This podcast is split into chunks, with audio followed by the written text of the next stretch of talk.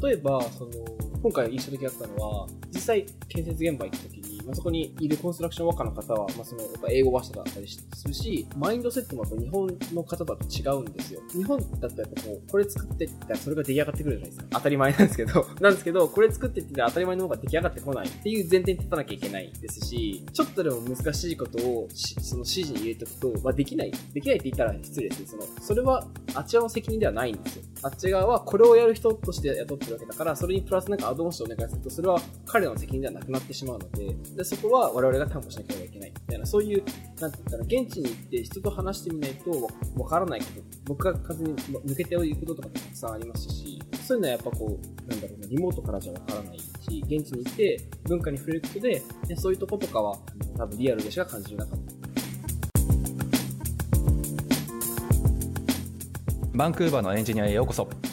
バンクーバーのエンジニアは日本時間で毎週火曜日に更新している北米圏のテック業界やライフスタイルなどについてお届けする番組です。実況をお届けするのは私たち2人。サンフランシスコのスタートアップでシニアテックリードエンジニアを務めるゆうやとエンジニアの海外進出をサポートする企業フロック代表のセナでお送りしております。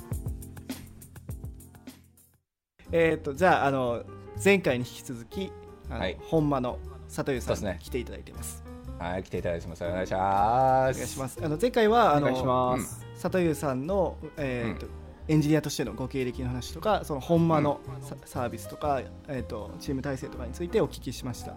はい。で今回はえっ、ー、と佐藤さん今日本からアメリカに働いていて、うん、でこれからアメリカに挑戦するということで、まあビザ周りの話とかね。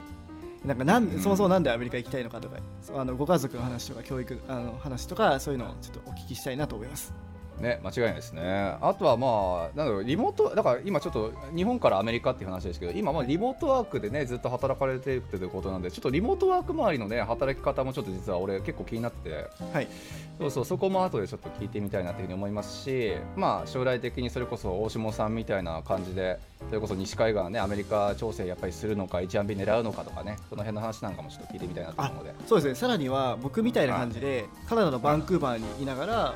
多分佐藤さんの会社はポートランドとか、まあ、西海岸じゃないですかサンフランシスコとかで、うんね、そういう話そういうふうに PO であのバンクーバーで働くとかっていうのもありなんじゃないかなと思ってて、うん、いや間違いないですね。ちょっとバンクーバー来たら飯行きまいやちょっとその辺の話は後でしょ はい。その辺も聞いてみましょう。はい佐藤さん、はい、お願いします。はいじゃあお願いします。はい。す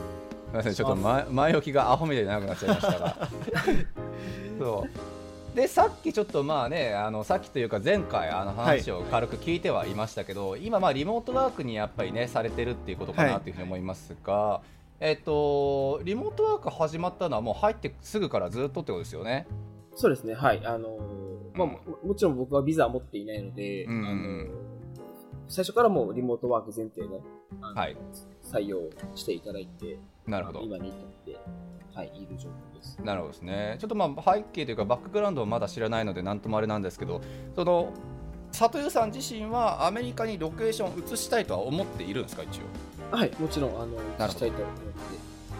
なるほどですね。で、まあ、やっぱりでもそこはじゃあ、例えば会社の、何でしょう、例えばまあ入るとき、まあ、普通に考えると H1B の申請やったりとか、うん、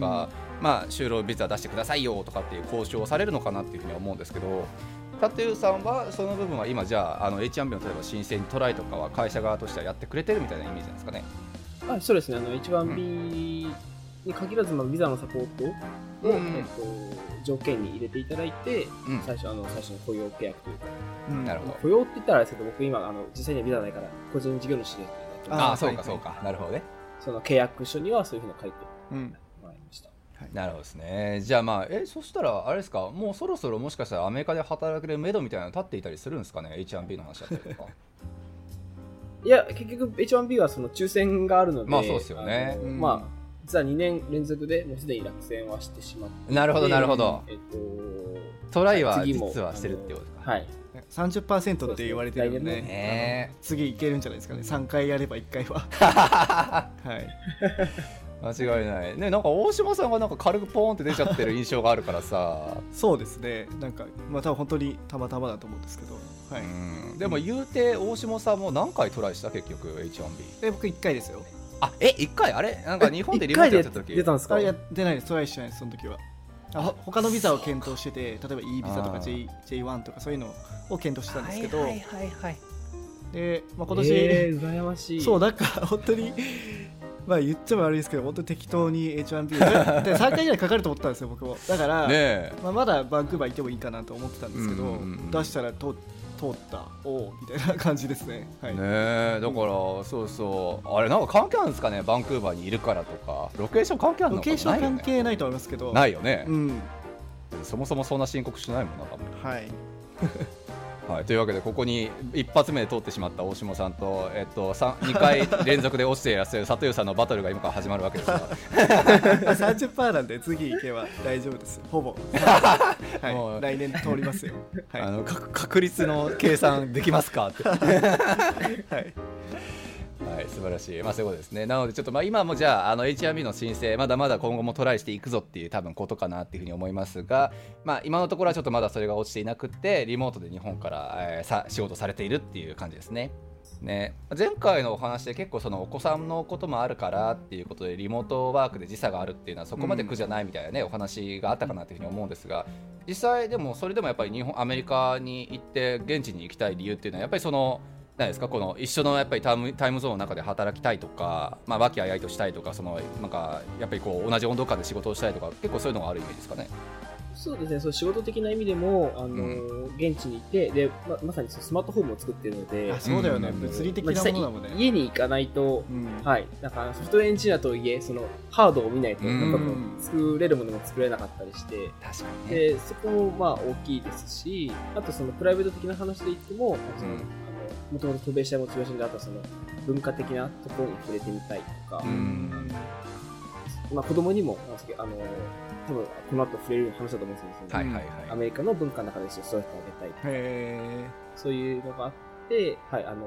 行きたいなっていう意欲は引き続き高まって、ーはい。なるほどですね。いや素晴らしい。でアメリカ意欲がやっぱり最近強い方。てかまあこのポッドキャスト聞いてる人だったり出てくれる人って大体海外ね渡米やったりとかまあ海外渡航みたいなところも目標にしてる人しかい。ないだろうから、はい。ねなんかそれがさも当たり前みたいな感じにちょっと最近なっちゃっていますけど、はい。ね、やっぱ改めてそうやって聞くとやっぱその文化やったりとかねやっぱ北米の中でのやっぱり挑戦がしたいっていうのってやっぱりやっぱ多いっちゃ多いんでしょうねきっと。で、えっと、地域の部分とかは、まあ、どこら辺アメリカといっても国土広いと思うので、うん。まあ、やっぱりどの辺に行きたいとかっていう部分だとさっきのね前回のお話でいうとこのやっぱり、まあ、スマートフォームがあるのはポートランドの地域ってことですよね。今、はい、建設しているのは、はい、うんポートランドがメインですね。いうことですよね。っていうことは、まあ、佐藤あのさ佐藤さんも例えばあの住む地域としてはやっぱりシリコンバレーとかポートランドとかいろいろ候補あるかなというふうに思うんですが、まあ、どの辺目指してるとかってあります？これは今、明確にポートランドを希望して、あおの、ー会社の方にも、あの、まあ、ちょっとあ後々そういう、この、インビザとかのことも含めて、ポートランドをぜひ行かせてくださいってお願いしていて、はいはい。うん。ちょうど今年の夏にポートランド出張があったんですけども、おお、はい。なるほど。それで2週間ぐらい実際、あえまあ、ポートランドにいたのは1週間ちょっとかないんですが、うん。まあ、すごく素敵な街で、いやー間違いない。本当に。まあ、言葉にするとすごいチープになってしまうんですけども、うまあその例えば気候だとか、まあ、あとその雰囲気、へー。人の雰囲気とかあと街並みとかもすごく綺麗で。うん。いやーそうなんですよ。ポートランドはね今もう里吉さんが言ってることが全部分かってしまうんですけどもう雰囲気としか言えないんですよあそこは。う。ん。そう。大島さん行ったことあるっけ？ないですね。はい？行きましょう。らあ明日。なんかあのさっき調べたらバンクーバーからもう1時間ぐらいで行けるくらいのそうそうそう、あのはい。めちゃくちゃ近いんですよ。だから、い、やリアルにちょっとマジで飛行機あのポンって行ったらもうすぐ行けるんで。週末行けるレベルですよねマジで。いやそうそう、てか別に日帰りでもいいしあれだったら。意外に。えちょっとた大変やけど。行きたいな泊とかでも行きたいですね、いやそうなんですよ。だからねそういった意味でも本当になんかあそこはもう本当雰囲気がめちゃめちゃいい。プラス酒が安い。っていう部分で。そう。やっぱりねあの非常に魅力的な街だし最近やっぱりエンジニアさんとかねあのサンフランシスコのやっぱりまあでリモートがやっぱり当たり前になったじゃないですか、うん。そう。でやっぱりまあ物価の問題とかあの土地のね値段の問題とかいろいろあるからサンフランシスコは、うん。そう。それもあって、まあ、住む場所としてっていう意味でポートランドとかそっち方面に移るっていう話も聞かないわけじゃないし。ポートランドの方が少しは安いんですか？やっぱベイやっぱ多少安いんじゃないですかね。安い。あの、ね消費税がないのはオレゴン州自体がないんでしたっけ？ぜ全体でないってことですよね。そう。そうそうそう、まあ、州立国家やからですね。なるほなんですよ。だからなんとなくなんとなくといったら言い方悪いですけど、まあ、そのポートランドにやっぱ行きたいっていうのもね本当に気持ちちょっとわかるなって思うんですがそこはでも逆にサンフランシスコじゃないんですね。なんかエンジニアとしての聖地で考えるんだったら SF 行きたいっていうね人確かに。がうん。多そうやけれども、あ、まあ、あのーまあ、サンフランシスコもう2回も行って、割とこう、うん。堪能してきた気持ちもあって、あの、ポートランドを、うんはそうですね、今、まあ多分行った直後ってのもあって、すごいこう、熱が上がってる状態ですね。いやーまあ間違いないっすよね。実際あそこは本当住んでみたいしな。ででも難しいのがやっぱその、うん。今はあのコロナで全部イベントがリモートになってますけど、これがどんどん、あのミートアップとかも増えていくと思うんですよ。うんでやっぱ優秀な人とかっていうのはやっぱサンフランシスコまだ残ってると思うしいっぱいいて、うんでポートランドでそういうコミュニティがあるのって言ったらもしかしたらないかもしれないですよね、そういうやっぱいいや、まさに、うん。あの、すごくいい、いい人あの僕が抜けてたシーンだなと思っていて、あの、コロナ禍だったから、そんなに目立たなかったところ、うんで、そのコミュニティとかって存在は確かに大きなパートだなと思って。そうだよな、まあ、確かにポートランドにそういうなんかテックコミュニティとかねのがどれだけあるのかってあんま聞いたことないですよね。大下さんの周りもいないよね多分。いないですね。だからやっぱなんか東京とかバンクーバー、まあ、東京より悪いかもしれないもしかしたら。そういう意味では人とかだし、うんなるほどね。で聞いた話によるとサンフランシスコとかあの辺なんてもう公園行くじゃないですか遊びに。あの子供、うん。子供公園連れに行ったら。でパパとかママとかみんな待ってるじゃないですか。うんそれで立ち話するじゃないですか。その人がもう Google の社員とかもうみんなエンジンジスタートアップの社員だったりとかしてだからそこで知り合いできたりとか情報交換できるからもうそれぐらいのやっぱなんていうの人の圧倒的ななんか人の良さというかエンジニアにとってはっていうでのはありますよね。間違いない。なんかカフェで飯食ってたら大体後ろからテック系の話しか聞こえてこないみたいなで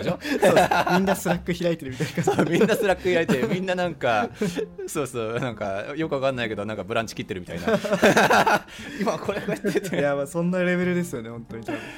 いやー間違いない間違いない。ねまあそういったイメージもあると思うからまあそれでもやっぱりまあ住む場所としてね考えるんやったらっていうのもあって多分ポントランドとかっていうところを今希望はされてるということですよね。ねちまあ街に惚れ込むっていうイメージが本当強いだろうな。マジでよ大島さんも行くといいっすよマジで、いやでも好きだと僕も。あのうん。かすごいいい雰囲気だそうと思います。嫌いなはずがない、あとはまああれですかね。あの、まあ、ほんまのそのビジネスっていう部分で観点から見てもやっぱりそのポートランドにね家もあるしっていうのもあるだろうし。そうそう実際その何でしょうこう今後何ですかその本間っていうビジネス自体に関してはポートランドが中心になっていたりする予定とかもあったりするんですかねちなみに多分直近、まあ、少なくとも3年ぐらい見たときには、ポートランドがメインの開発エリアになる。まあ、実際でもねそれこそここコロナになってっていう部分でリモートワーカーも相当増えて、うん。なんかやっぱまあサンフランシスコ自体にオフィスがある必要性があるのかとかねなんかそういうなんか議論があのすごい今盛んに行われていると思うから、まあ、そういったもしかしたら背景もあってっていう意味でポートランドを開発拠点とかねしていこうっていうふうな話にもなるかもしれないし、いやでもでやっぱりその自分たちが作ってるプロダクトとかと近くにいるっていうのは一番いいと思いますね、で僕も実はバンクーバーにいてラーメンヒーローのラーメンあの送れないんですよ。あの、ね。アメリカからカナダだから実はもう1年以上食べてなくてラーメンヒーローのラーメンとか,、だか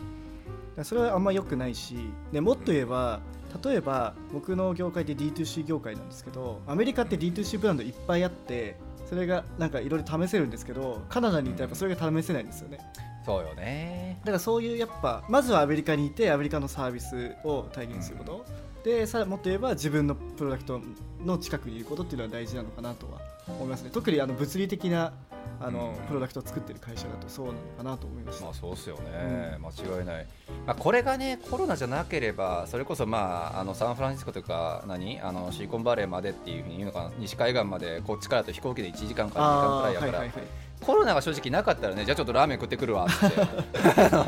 飛行機で飛ばしてまあちょっと南に下ればいいだけかもしれないけどコロナあったから国境も閉まっちゃったしね今まあそうですね。今はちょっと特殊な状態ですよね。ね間違いない。だからそれも多分相まってっていう部分で、まあ、大下さんとこで言うとこのラーメンヒーローもそうだしうん。とスマートフォームなんて言ったらもはやロケーションそこにしかもちろんないからねそう動かすわけにはあかんしみたいな。動かせないので。それこそね社員用になんかアパートメント作ったりとかもするんじゃないですか今後。おーわかんないけど。あ、そうですね。あの、今建ててるのは集合住宅の形になってるんですけど、えあの、そこには建ってすぐ多分社長が住みます。ああー、えー、マジで。いいなあマジで。俺も済まして体験しないとやっぱそのね UX あ、そうそうそう、実験実験場として。うん。めちゃくちゃ羨ましいわ。ちょっと俺ちょっとそれあのテストモニュアルとして行くんで。ちょっと入れさせてください。最低。だあの入れるんじゃないですか？その一般公開してそのうち、うん、ねちょっとそしたらあのいくらかかるのかな？ちょっともうき金額次第でございますが。いや面白い。まあそういった形でじゃああのそうですねポートランドの方を今後ちょっと狙おうかなっていう風な話とあとはまあ H&B も含めて今もビザ申請中ということで、はい、あのアメリカへの意欲も全然なんでしょうこうなんかこう薄れてはいないと。はい、そうですね。なんかむしろコロナ禍からそのワクチンがどんどん普及してきて、うんうん。あの状況変わってくると、やっぱこう行きたいって気持ちが再びこう強くなってくるというか、うん今までって良くも悪くもこう日本から働いていてもそんなにあのみんなリモートだから、確あの変わんないじゃんって気持ちだったんですけど、うん。確かに、はい、あのし今回出張したりして、あやっぱり行きたいなってのは改めう。ん。えー、俺逆だったのかなって思いましたけどね。なんかやっぱりリモートワークがすごいや一般的にね今おっしゃったようにならなったっていうのもあってこれならチャンス日本からでもバンバンこういう文化に入っていけるみたいな、ね、うん。結構コロナ禍をチャンスに考える人ってやっぱ増えたじゃないですか正直、うんうん。アメリカの会社とかも含めて海外の会社とのやり取りも増えたしみたいなね、はいはい。人も、まあ、俺らの周りだからかもしれないけど。そこはでもやっぱりそれでも出張ちょっと行ってみてこれでもやっぱりそれでも行きたいっていうふうに思ったっていうことですよね。そうですね。うんまあ多分、僕自身そのリモート、リモートによる、まあその、良くも悪くもか、えっと、リモートだから国境をまたいでもあんま関係ないじゃんっていう観点と、はいはい。関係なく突っ込めるじゃんっていう、両方あると思うんですけど、その突っ込めるじゃん側のメリットを多分享受できていなかった。あのうん。僕の多分その性格的なところで、あおんまこう、自分から入ってくることをあんましないタイプなので、そこは多分、メリットが薄く感じられていた分、そのはいリモートが開けてきて、うんあやっぱこう、リアルの方がいいことあるなっていう、そこの強みを、強み？良さを。はいはいはいはい。えー、なるほどですね。そのちなみに具体的ないいことって、まあ、なんでしょう？こうやっぱりぐ会ってミーティングができるとか実際そのスマートフォン見に行けるとかなんかそういうレベルの話なのかなんかもうちょっとこうスピリチュアルな話なのかってなんかあります？例えば、そのうん今回印象的だったのは、実際、出張で建設現場行ったあそこにいるコンストラクションワーカーの方は、まあ、そのやっぱ英語話者だったりするし、うんうんうんそのマインドセットも日本の方とは違うんですよ。まあなるほどなるほど。日本だとやっぱこう、これ作ってったらそれが出来上がってくるじゃないですか。うん、当たり前なんですけど間違いない。そう、なんですけど、これ作ってって当たり前の方が出来上がってこないっうんていう前提に立たなきゃいけないですし、確かにねちょっとでもも難しいことをしその指示に入れておくと、まあ、できない。できないって、あの、要は、できないって言ったら失礼ですね。その、それは、あっち側の責任ではないんですよ。うん。あっち側はこれをやる人として雇ってるわけだから、それにプラスなんかアドオンしてお願いすると、それは彼らの責任ではなくなってしまうので、うん。いや間違いない間違いない。でそこは我々が担保しなければいけないみたいな、そういう、なんて言ったら、現地に行って人と話してみないとわからないこと、僕が完全に抜けていることとかもたくさんありますし、うんうーんそういうのはやっぱこう、なんだろうな、リモートからじゃわからない。うんし、現地に行って文化に触れることで、あ、だから、なんていうかな、それこそ、ロールで採用するじゃないですか。全部やる人を採用するわけじゃない間違いないでそういうとことかは、はい、多分リアルでしか感じなかった。いやーそうだよねいや結構今のコメントは大事かもしれないよね。なんかこっちでやっぱり仕事する上でもやっぱり気にしなくちゃいけないことだしにどこまでが相手のその責務というかロールの範疇なんでどこまでが違っていて、うん。でこっからちょっと上をなんか言ってしまうと多分ケアしなくちゃいけないのは自分だろうなとかうん。そうなんかそういうなんかね逆なんか日本にあんまりなかった気の回し方っていうのは確かにこっち文化にあるよね。そう。ね自分のじわ自分の身は自分で守らないといけない。そうそうそうそうそう。間違いない間違いない。ね。確かにね、まあ、そういったじゃあちょっと肌身で感じるところも実際まあ渡航して渡米してみてっていう部分で感じてさらになおさらちょっとこっちに来る必要性を見出したみたいな感じってことですね。さあそんなこんなで。まあそうか一応あとはまあ今回そうだから大下さんから最初あの里湯さんのねちょっとご紹介をいただいた時にはい。やっぱまあ大下さんみたいにこの PO っていうまあ体制で、まあ、要するにバンクーバーっていうロケーションに滞在をしながら同じ時差圏の中で、うん。まあ、あの働きあのアメリカの企業で働きで、まあ、本当にまあロケーションも近いからっていうことでそれこそ出張みたいなのも本当に1時間とかで行けちゃうから、まあ、だいぶその地理的な面でのあプレッシャーも多分少なくなるだろうしみたいなそういうまあ働き方も一応考えられるのかなというふうには思いましたが。あ里井さん的にはそれってありなんですかね？そういう。それでもやっぱアメリカにやっぱりロケーションを置きたいのか。あ、いえいえ、そういう意味では全然その PEO、うん。あの、最初は、えっとバンクーバーとかのはいはい全然ありっていう感覚ではいるんですが、まあ正直まだ全然調べられていなくて、なるほどですね。はい、ちょっと気が回っていないというのは正直そういうことです。割とここ2年はアメリカのビザを前提に考えていたりうんうんしたりとか、まあ、あとそれこそリモートで働けちゃったから、なんでそこの方に別に気を払わなかったというのが。なるほどね。なるほどですね。でも大島さんも最初そんなんだったよね。あのアメリカのビザしかやっぱ最初考えてなくって。あそうですね。バンクーバーっていうのは全く想像できないし、バンクーバーオリンピックしかみんな知らないと思うから、もう2010年の話はねえかよっていう。そうそうそう。太古の昔だよ。で、まあ、HRP も僕はなんかやっぱ落ちるリスクがあったからやんなかったんですよね当時は。うん。もう少し確実な方法みたいな感じ。でもあの PO のいいところはそのバンクーバーにいて、同じ自作権で近いところにいてそれで H1B を毎年こう挑戦できるじゃないですか。そうですでね通ったタイミングで、まあ、移住とかアメリカに移住とかできるんで、まあ、日本にいるよりはマシかなとは思うんですけどね、まあ、距離距離的なものとか。あと文化もまあ多少アメリカっぽいですし、うん。まあね、車も右だし、うん車の車線はどうでもいいまあそれまあだからアメリカに行く準備はできるかもしれないです。ねそうそう。だから準備期間としてすごくあのベターだよね結局は、そう大島さんも結局 PO、まあ、申請していきなりなんか申なんか PO の申請中くらいにもはや HMB 通っちゃったから。もうねあのすぐにでもアメリカ行けちゃうわはっはっていう状況になったやろうけど、まあ、それでもやっぱりラッキーだったっていうのがあるだろうしそうそう。だからまあそれこそ英語圏の中でやっぱりあの英語話者とのって言い方が適切なのか分かんないけどそういうデベロッパーとのやっぱりコミュニティだったりとかに参加したりとかねそういうやっぱりその English base のそのなんか文化っていうふうに触れた上でのロケーションも近いし時差も一緒やしまあ働きもしやすいしっていうところが多分 PEO という制度でまあカナダからアメリカで企業で働くっていうのの多分いいとこなのかなっていうふうには見ちゃいるので、まあ、そうですね。あの、まあ、ここでちょっと PO の説明するとめちゃくちゃ長くなっちゃうだろうからまあ割愛はさせてもらうので、まあ、どっかでもしも興味あったらあのいつでも聞いてください。はい。はい。そうね。ありなんかがとうございます。宣伝じゃなくて僕ははい。体験としてすごい良かったからおすすめしてるだけで、うんうん。でやっぱ分かるんですよ。日本にいたら本当になんか日本日本人になっちゃう自分がいてなんか全部気の使い方とかなんか仕事のしが仕方とか全部日本だしはいはい。っていうのがすごい嫌だったんですよ。だから僕なんかエストニアに無駄に行ったりとかうん。なんかそういうのでちょっとでもなんかその海外志向を減らさないみたいなことをし無駄じゃななかったやろうって思うけど。そう。だからなんていうんだろうその佐藤さんもねそういう気持ちが少しでもあるからそういう方法もあるよっていう間違いない、ね感じですね、はい。まあ、次落ちたら考えたらいいんじゃないですか。確かにね、まあ、来年の6月ぐらいかな。あ違うか。4月ぐらいですかね。結果出るのって多分。抽選の一次抽選は多分すぐに出ますね、うん。でその後二次抽選とかがあったりとかまあ、あとはグリーンカードの抽選も今だとは今あまさにあの募集中なので、多分ちょうど始まったぐらいですね、うん。まあ、それで受かったという人も結構まあ生存生存者バイアスかもしれないですけど聞いたことはあるので、はい。うん、ほんまにもいますあそうなんだ。ええー。ちえもうここでまた自慢話が始まるんですが僕は7回連続でグリーンカード落ちた人間です。ー まあねあれどのぐらいの確率なんですかね。結構やっぱ確率的には高い。低いのかなやっぱりすごい。低いでしょ。おまあ宝くじ宝くじよりは高い。あ宝くじ。そうそうそりゃそうだわ いやだからもうやめましたもん俺。だから H1B ビジネスのもこのなんかいけるかもしれないいけるかもしれないっていうこのウキウキ気分からもうだガーン下がるのが7回連続でやるともう嫌になっちゃって。まあそんなこんなのがありましたということでまあでもそうですね。あの佐藤さんに関してはその H1B の申請もそうやし、まあ、グリーンカードもそうやし、まあ、引き続きちょっと、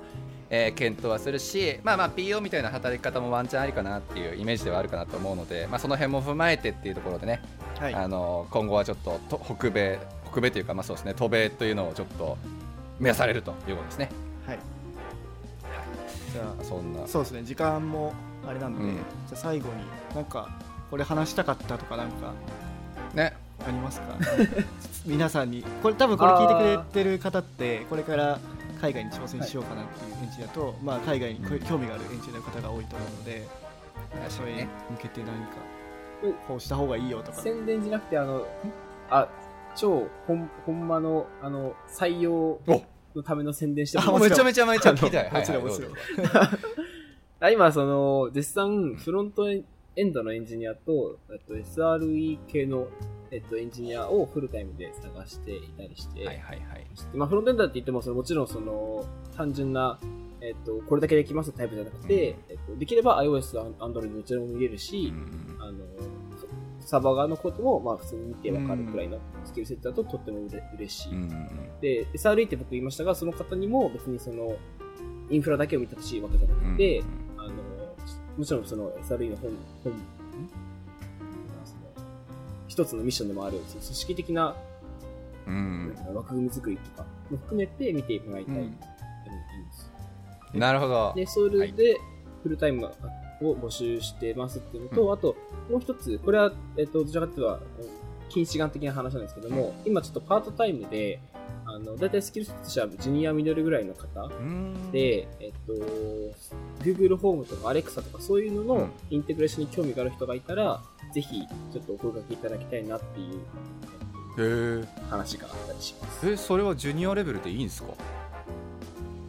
あっていうのはその、その方にはそんな広い範囲を見ていただくことは考えていなくて、うん、なるほどね。あの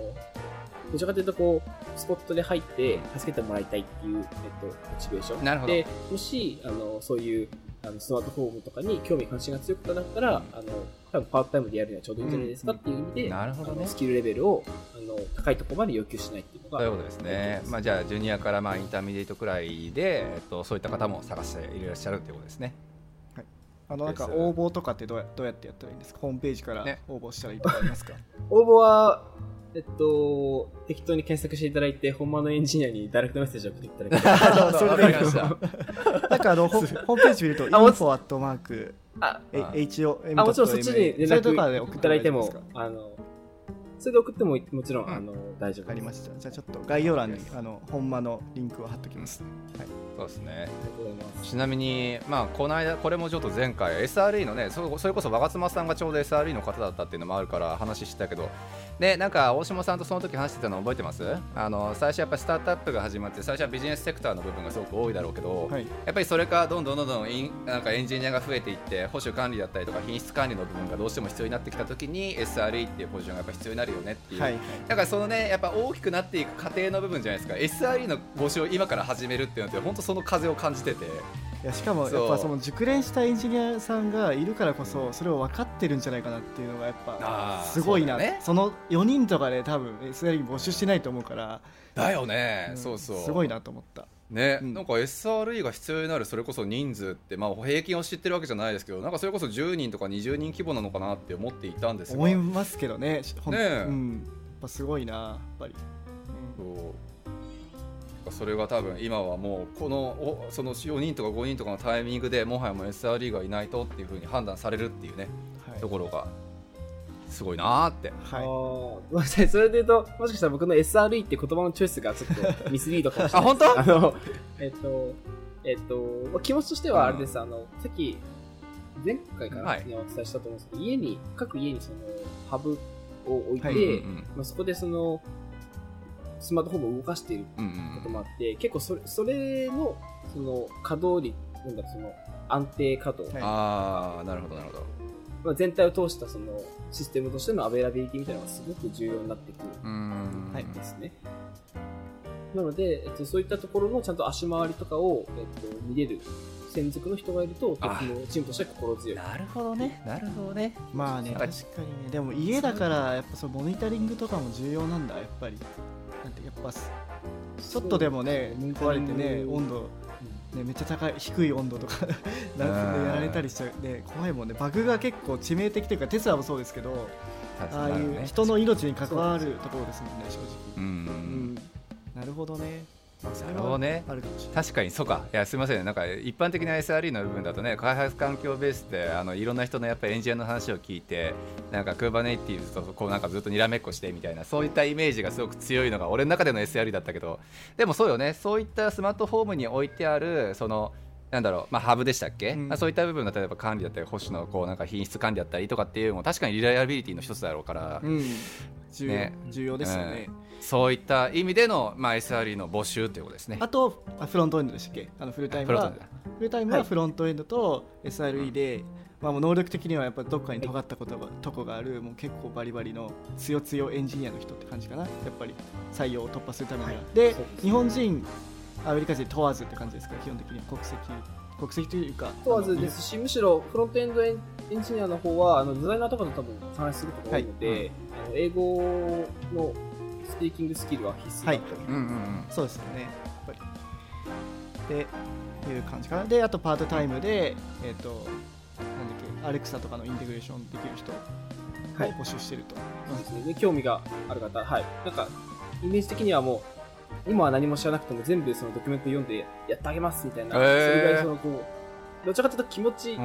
のパッションの方を重視したいなと思ってます、パートライブの。はい、えー、そうなるとフロックにいっぱいいそうじゃね？英語者いっぱいいるし。というか本当にやっぱりこの僕もそうなんですけどやっぱ日本人のが創業者の会社とかっうん。てやっぱアメリカ入りやすいじゃないですかやっぱ日本人だとうん。だからなんかそこを足がかりにアメリカ行くとかっていうのは全然ありだと思うんで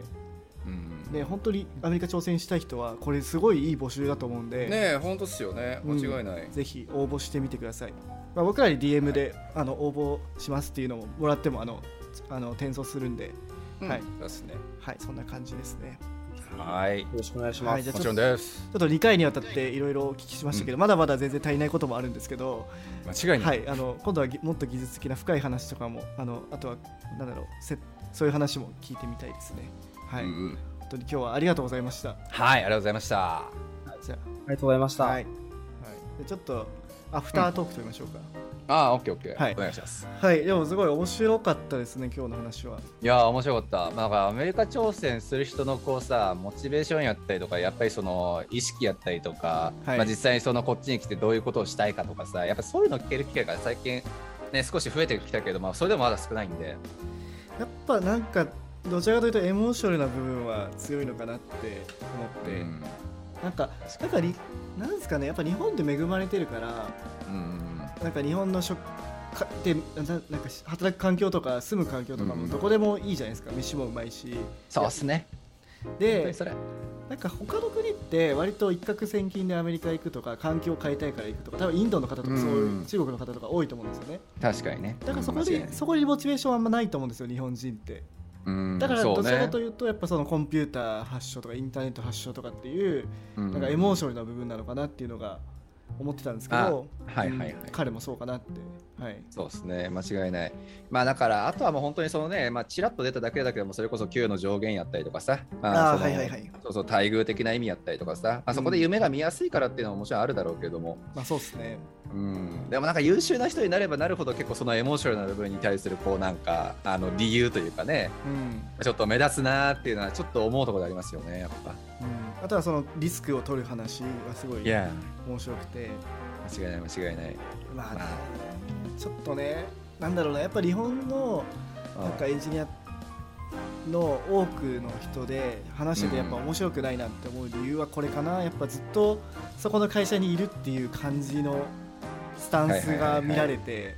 なるほどね。まあそうだよね。まあクビにならないっていうのはあるじゃないですか。さっきも言いましたけど。いや、間違いない間違いない。それがなんかやっぱ面白くないというかいやまあだからどっちをよ良きとするかじゃないですか。結局こっちだとさそれこそ3年4年5年もしも同じ会社にいたらこいつ大丈夫かな。ままでは言わないけど、まあ、ちょっと不安には正直なって、まあそうですよね。うん、えこの人ってなんだろうその会社のことそこまで愛してそんなに愛してるのかなっていうかまあそれだったらいいんだけどはい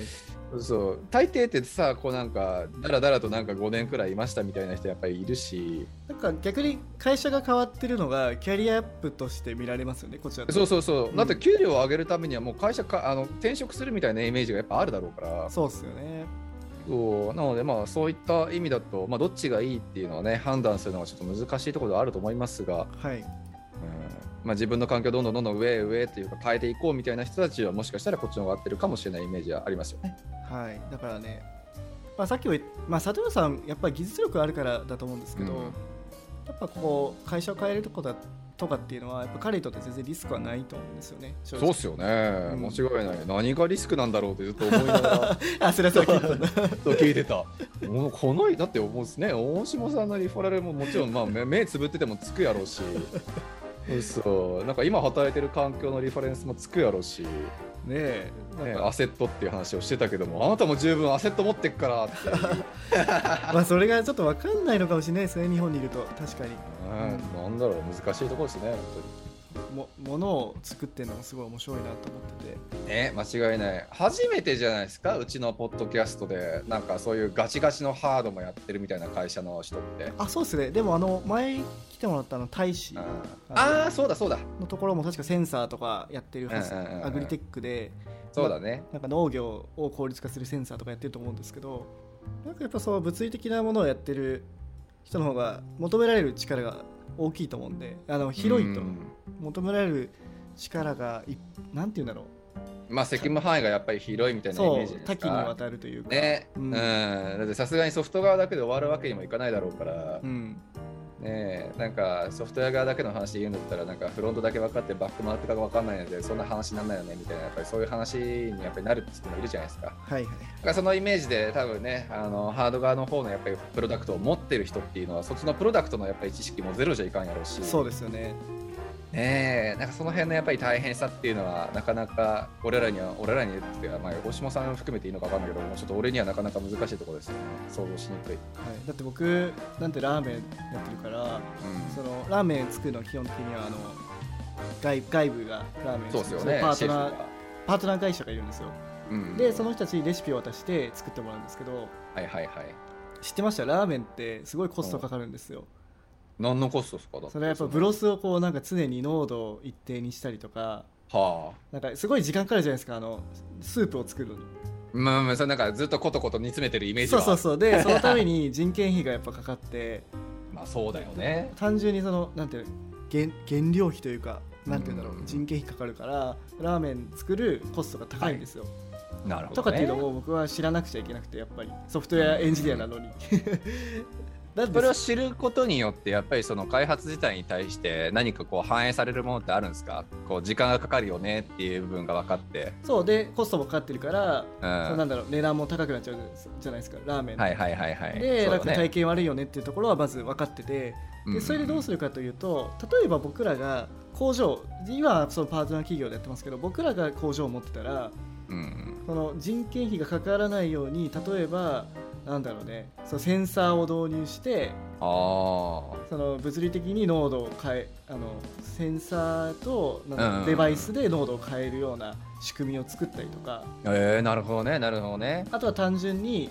なんかレシピ通りに作れないこともあるみたいな。だからその品質を担保できないこともあるみたいな人がいると。だから、例えば iPad で手順うん。手順を書いてなんか全部チェックしたよみたいなチェックリストとかっていうアプリを作ったりとなるほかそういうのは結構技術で解決できるんですよね。なるほどね、まあ、うん。確かにそういうのがあるとね、作り方とそのなんか、あのそういうのが流れが分かっていれば、ワンチャンちょっと人件費ちょっと安い人でもやできるかもしれないしみたいな。そうそう。だからそういうふうにやっぱソフトウェアエンジニアといえどもやっぱいろんなことをこう見てでここを技術で解決できるよねみたいなところを見なくちゃいけないんですよ。だから多分そう佐藤さんが言ってたのもそういうことでうん。家を作るっなていう中でいろんなところをこう見れる人が必要なんじゃないかなって、なるほどね、まあ、どこがボトルネックになってるのかの発見も大事だよねって話ですよね。はい、いやー、面白い。そういうことか。だからハードか、プロダクトを自分で持ってる人たち、やっぱりそれはそれで大変な面があるってことですね。瀬名さんハードとか興味ないんですか？いや、あるよ、そりゃ。あるけどさ、なんかもうめちゃくちゃ大変なイメージがある。あそれこそあのフロックってフロックハウスっていう、なんかシェアハウスみたいなのを経営してましたよねうん、昔ね、そう、今ちょっとコロナもあってっていうのを一旦クローズしたけど。なんかそこももしもう一回やるんだったら例えば、うんなんかね、エンジニアが好きそうななんかセンサーつけたりとか、確かにね。ちょっとそういうのやってみようかな。とりあえず DIY ルームを作りたいんだよね。ああそういうのもいいですね確かに次 そうそうそう。ラズパイ毎月送られてくるみたいな。ねかもう中で作ってもらうみたいな。む自由になんかセンサーつけていいよみたいな、ねちょっとそれはそれでなんかある程度予算組まなくちゃいけないけど今ならできるかもしれないし、うん。はい。まあ、ちょっとそういうちょっと夢もねあのすごくあるかなと思うので。はい、まあ、楽しかったですね、ね面白かった。っていう感じかな、はいあとポートランドとかいいですか？言いたいないことありますか？ポートランドね。てか酒飲みたいなポートランドで。そこ。いや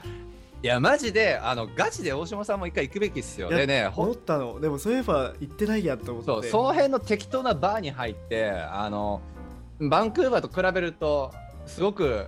飲みやすいそのお酒をねたくさん買ってたくさん酔っ払ってであの雰囲気をちょっと味わってほしいですね僕は、なんかあれですよね。基本的に全部チルな感じなんですよね。うん街自体が、そうそうそう。うんだからまあぶっちゃけそうなんだよね。さっきの話にもあったけどなんかテックシティかって言われるとちょっと正直わかんないなーっては思っちゃうけど。まあそれはあるけど、ねでもどうなんですかね、ここでで今のこのコロナ禍でやっぱりその SF の、ね、優秀な人たちがどんどん外に出てるっていう話はやっぱり有名やし、うん、なんだっけ、あのイーロン・マスクもどこ行ったんだっけ、テキサスだっけ？テキサスのオースティンですね、うん、ですよね、まあ、そういうところに移るみたいな話もやっぱあるし、はい。なんか、まあ、ポートランドの方みたいなやっぱり住みやすいのは間違いない地域だと思うから、そっちの方にそれこそ優秀な人たちが増えるんだったら、コミュニティも必然的にそっちにできるかなとは思うけど、はい。こればっかりは蓋開けてみないと分かんないですよね。そうですね。住んでみないと分かんないというか。うん、本当に。ね、だから難しいのはそのバンクーバーとかも、うん。まあ、マイクロソフトとかアップルとかアマゾンとか来てるけど、うん。なんかそんなに、まあ、ミートアップないからかわからないけど、うん。そんなに出会うことないじゃないですかそういう人たちと、まあね、でもそれはやっぱりコロナの部分が正直大きいかなっていう気がしますけどなね。るほど。うん。さすがにここまでやっぱりこうジャテックジャイアントの人たちがバンバン増えてっていうので、そのコミュニティが発足しない方がさすがにおかしいとは思うから。なるほどね。そう。とは言っても、でもじゃあ今の段階でね、なんかでっかいこうなんかブースとか開けるかっていうと、やっぱりコロナもあるしっていうのは無理だろうし、うん。そう。まあ、なかなかその辺はまだ肌身に感じにくいタイミングかなとは思うとこありますけどね。